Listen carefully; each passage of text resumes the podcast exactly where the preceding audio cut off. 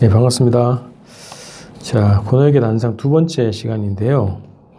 오늘은 유엔의 대북 제재, 우리가 몰랐던 것들 몇 가지 좀 살펴보는 걸로 하겠습니다.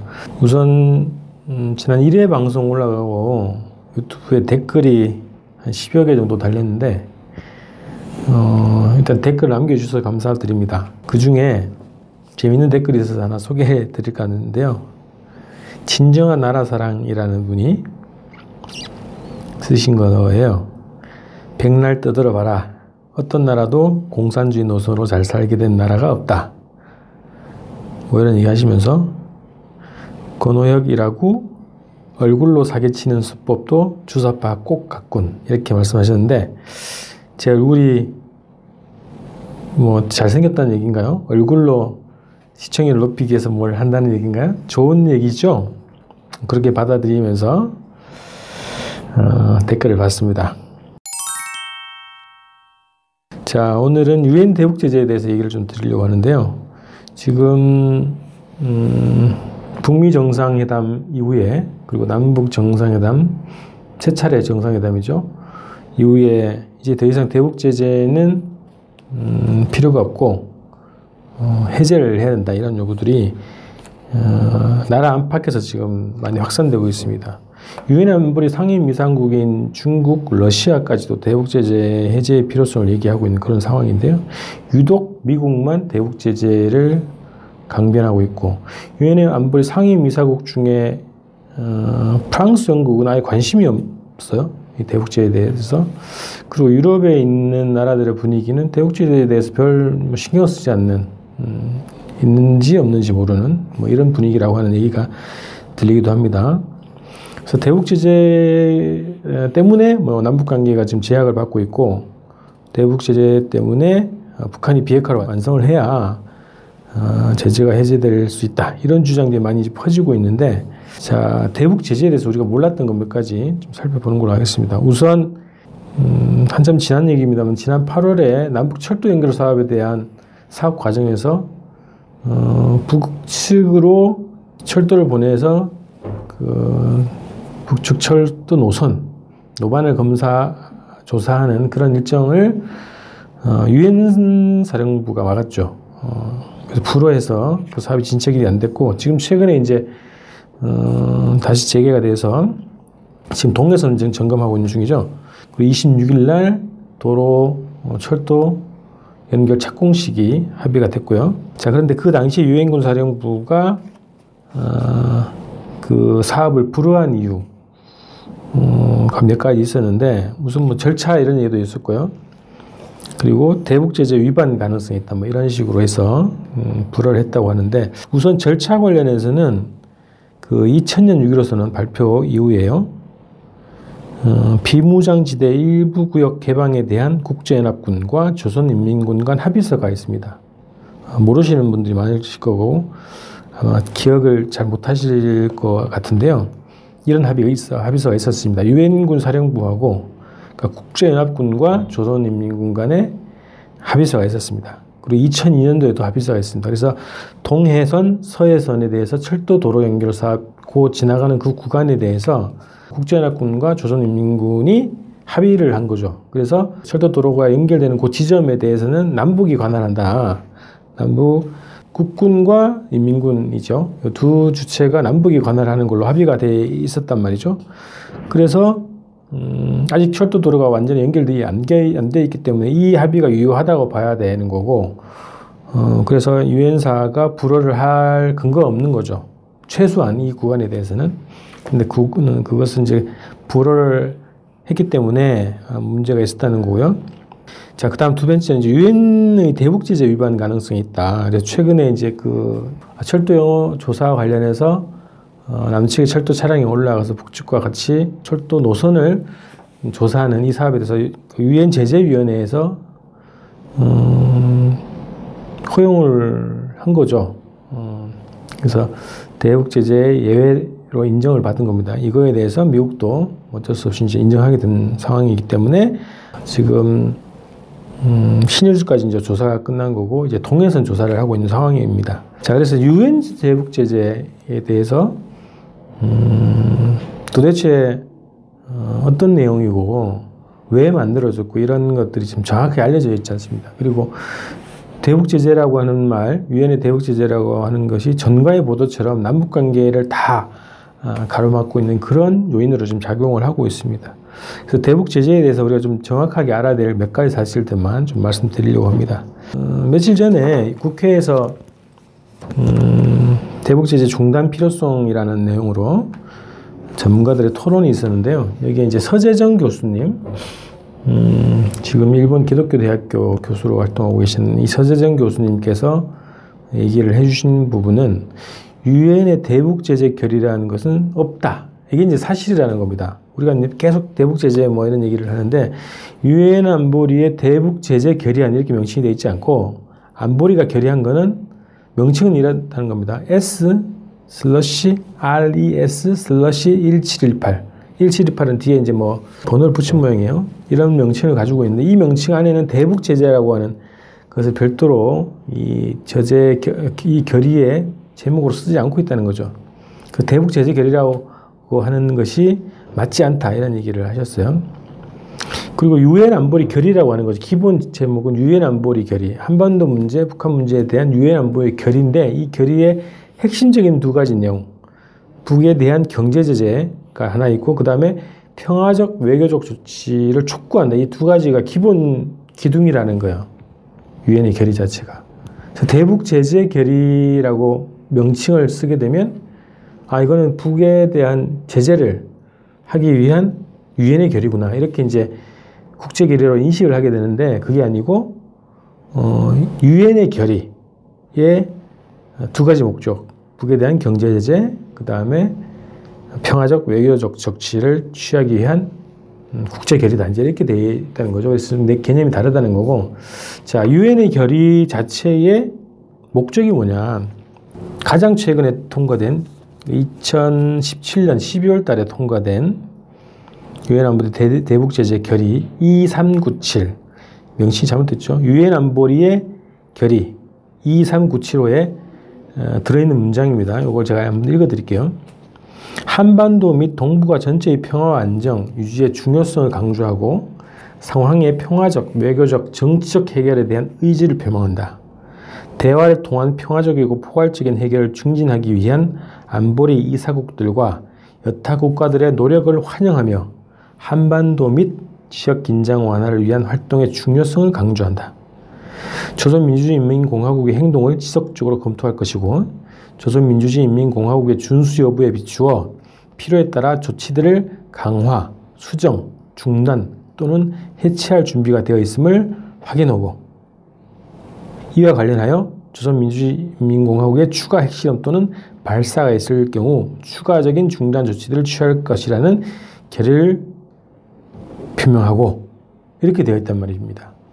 자, 그래서 기본 목적이 한반도의 문제 평화적인 해결을 추구하고 있다는 것이 이 결의의 기본 목표의 목적이고 취지고 그리고 이런 지향에 맞는 여러 가지 어, 활동들 모든 나라들의 정치 외교적 활동을 적극 장려한다는 거고요. 그런 노력들을 환영한다는 거고 그게 중요하다 그런 활동이 그래서 남북 판문점 선언을 비롯한 남북 대화, 정상회담 그리고 정상회담의 합의문 군사 분야 하면서 이 모든 것이 유엔 안보리의 결의에 전적으로 부합하는 활동이라고 하는 거죠. 그래서 남북 사이의 철도 도로 연결 사업, 개성공단 재개, 금강산 관광 문제를 비롯한 뭐 가스관 연결 모든 사업 자체가 이 목적에 부합되는 거라는 겁니다. 그죠? 한반도와 동북 전체 평화 안정 유지에 기여하는 거 아닙니까? 그래서 대북 제재 결의안이라고 명칭을 지을 지어서는 안 되고 또 하나는 대북 제재를 포함한 유엔의 결의 자체의 기본 취지가 뭐냐. 음, 한반도의 평화적인 음, 상황, 평화 체제의 음, 도입, 뭐 수립, 뭐 이런 거 아닙니까? 한반도 문제 평화적 해결하는 것이 기본 취지이기 때문에 남북 대화, 북미 대화, 뭐 중국과 러시아, 중국과 북 모든 대화 자체가 이 결의의 기본 취지 부합된다는 겁니다. 그래서 유엔 안보의 대북 제재 때문에 뭘 못한다라고 하는 그 주장 자체는 허구라는 거죠. 저는 사실과 사실과 맞지 않다. 이런 겁니다. 결국은 미국의 독자 제재 때문에 어, 하기 어렵다. 이렇게 되는 거겠죠, 실제로는. 그래서 어, 유엔의 결의라고 하는 그 권위 있지 않습니까? 국제적 권위 자체를 도용하는 겁니다. 그 개념 자체는. 그래서 어, 유엔의 기본 결의 취지는 한반도 문제의 평화적 해결을 위한 모든 활동을 권장하는 거예요. 그런데 그거를 미국이 독자 제재라는 틀을 가지고 받고 있다는 거죠. 유엔 제재가 아니고 미국의 제재가 문제다 이런 겁니다. 그리고 어, 국제적으로는 음, 유엔의 결의에 전적으로 부합하는 것이다. 남북 대화, 정상회담, 판문점 선언, 평양 선언, 군사 분야 합의서, 철도 도로 연결, 개성공단, 금강산 모든 남북 경협 사업을 포함한 남북 사이의 대화 협력 사업이 전적으로 부합하는 것이기 때문에 그런 음, 정당성을 가지고 정부가 움직여야 된다는 겁니다. 그리고 우리 시민사회 평화통일 진영도 정치권도 지자체도 어, 우리는 유엔 결의에 전적으로 부합하는 활동을 한다. 그런 자신감과 명분을 가지고 남북 대화, 남북 협력 사업을 해야 된다는 겁니다. 그 다음에 최근에 그 아까 말씀드렸던 그 서재정 교수님께서 발표하신 그 자료에 따르면은 유엔 안보리 결의 2016년에 어, 발표된 안보리 결의 내용에는 이런 게 있답니다. 북한의 자산 동결이라고 하는 그 항목이 있죠. 경제제재 분야에서 북의 외교 활동에 필요한 자산이나 금융 자산, 경제 자원에는 적용되지 않는다는 예외 조항을 두고 있다는 거예요. 북이 이제 유엔 대표부도 있지 않습니까? 뉴욕에. 그 유엔 기구 주재 사무실 뭐 이런 데 필요한 자금을 동결하지 않는다는 거예요. 북의 자산이지만 이런 자금은 동결하지 않는다. 외교 활동과 관련한 자금은 그렇기 때문에 남북 연락 사무소도 마찬가지로요. 북의 대외 활동, 외교 활동 아닙니까? 외교 활동 필요한 거 아닙니까? 뭐 국제적인 관계로 봤을 때는 그 남북 연락 사무소도 당연히 북의 외교 활동이 차원을 볼수 있기 때문에 대북 제재의 예외 조항이 될 수 있다는 거죠. 그래서 남북 연락 사무소 개설 문제도 결코 유엔 안보리 제재위원회 뭐 이런데 허락을 받을 필요도 없는 그런 상황이라는 겁니다.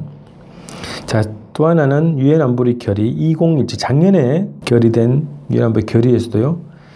원유 수출을 금지하지만 예외 조치도 있다는 거예요. 자, 국민의 생활 목적, 북한의 핵 및 탄도미사일 프로그램에 관련되지 않은 원유는 제재위원회가 사전 승인을 할 필요가 없더, 없도록 되어 있다는 거예요. 그리고 작년 12월부터 올 12월까지 지금 이번 달까지죠.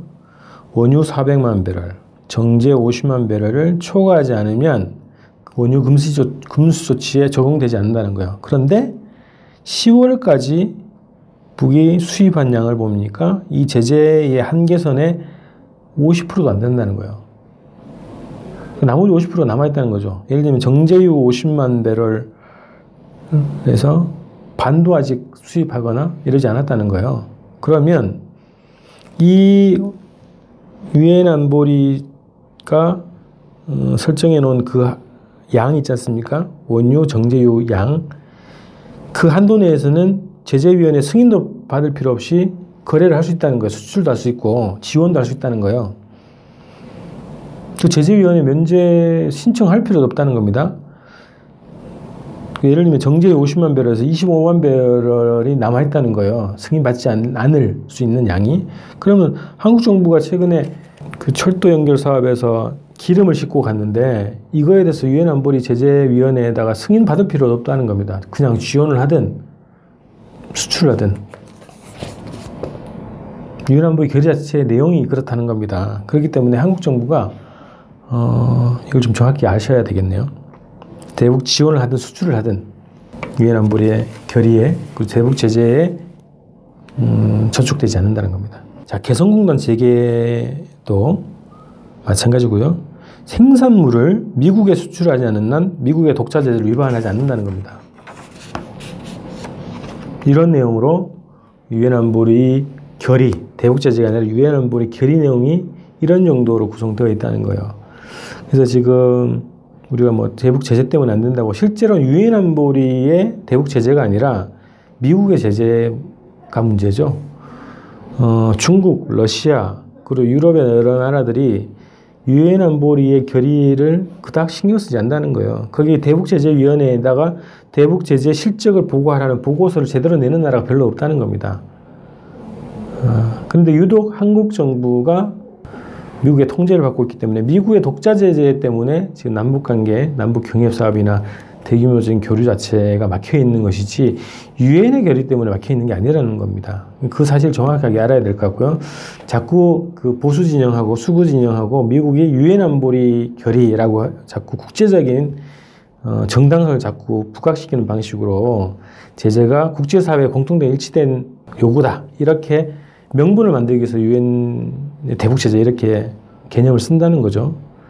그래서 어, 절대 유엔의 대북 제재 때문에 남북 교류 사업, 경유 사업이 막히는 게 아니고 미국 때문에 막히는 거라는 것은 정확히 인식할 필요가 있습니다. 그리고 한국 정부도 어, 국제사회가 다 도와주고 있지 않습니까? 문재인 대통령이 국제회의에 나가서 대북 제재의 완화, 뭐, 이런 필요성을 계속 강조를 하고 있, 있는데, 어, 외교부는 특히 이거를 잘 해야 됩니다. 대통령 보좌를 잘 하세요. 유엔 안보리에서 결의한 내용의 기본 취지가 뭐고 범위가 뭐고에 대해서 정확하게 보좌를 잘 하셔서 남북 경협 싸움 절대 유엔 안보리 결의에 위반되지 않는다. 오히려 유엔 안보리 결의에 더 충실한 것이다라고 하는 것을 어, 입장과 기조를 잘 세워서 남북 관계를 풀어가야 됩니다. 이렇지 않고서 또 다시 어, 과거로 돌아갈 수가 있습니다. 음, 판문점 선언 그 평양선은 군사 분야 합의서 다 됐는데요. 제일 잘 되는 게 그나마 군사 분야 합의서입니다. 최근에 GP 상호 검증까지 마쳤고요. 어, 굉장히 잘 속도가 잘 진행이 되고 있는데 자 판문점 선 그, 그리고 평양선에서 원래 합의돼 했던 게 뭡니까? 평양선에서 가깝게는 실무적으로는 10월달에 예술단 방문 무산됐죠. 어, 그리고 이산가족 상봉을 위한 그 금강산 면에서 계속 어, 개보수 문제 다 지금 안 되고 있는 거 아닙니까? 특히나 12월 달에 김정은 위원장 뭐 서울 방문 얘기가 아직도 뭐 안개 속에 있는 거고. 그래서 미국의 음, 특히 국제사회의 눈치를 볼 필요가 없고 국제사회는 전적으로 지금 남북 대화와 협력 사업을 지원하고 있다. 이런 자신감 그리고 그거에 대한 정밀적인 지지 여론이 있다는 자신감을 가질 필요가 있고요. 미국을 극복하는 문제가 남아 있죠. 어, 결국 미국의 세북 제재 때문에 어, 한국 정부가 운신에 폭이 적은 거 아닙니까? 미국도 이제 넘어서야죠. 누굴 믿고 남북의 단합된 힘을 믿고 그리고 우리 촛불 시민들 믿고 과감하게 대북 제재를 뚫어야 판문점 선언과 평양선을 이행할 수 있다. 아, 그런 사명감을 가지고 남북 관계를 풀어 나가기를 바랍니다. 자, 두 번째 방송은 이렇게 대북 제재에 대해서 어, 몇 가지 말씀 좀 드렸고요. 어, 댓글 좀 많이 남겨주십시오. 첫 회에 말씀드렸던 것처럼 알리고 싶은 소식들, 뭐 주장들도 좋습니다. 이런 것들을 댓글로 좀 남겨주시면 제가 좀 보고 소개를 해드리도록 하겠습니다. 자, 이번 주에 두 개를 한, 했네요. 어, 다음번 3회 때 다시 만나는 걸로 하겠습니다. 자, 고맙습니다. 방송 잘 들으셨나요? 더 좋은 방송을 위해 후원 부탁드립니다. 우리은행 1005-501-779765 주식회사 주권방송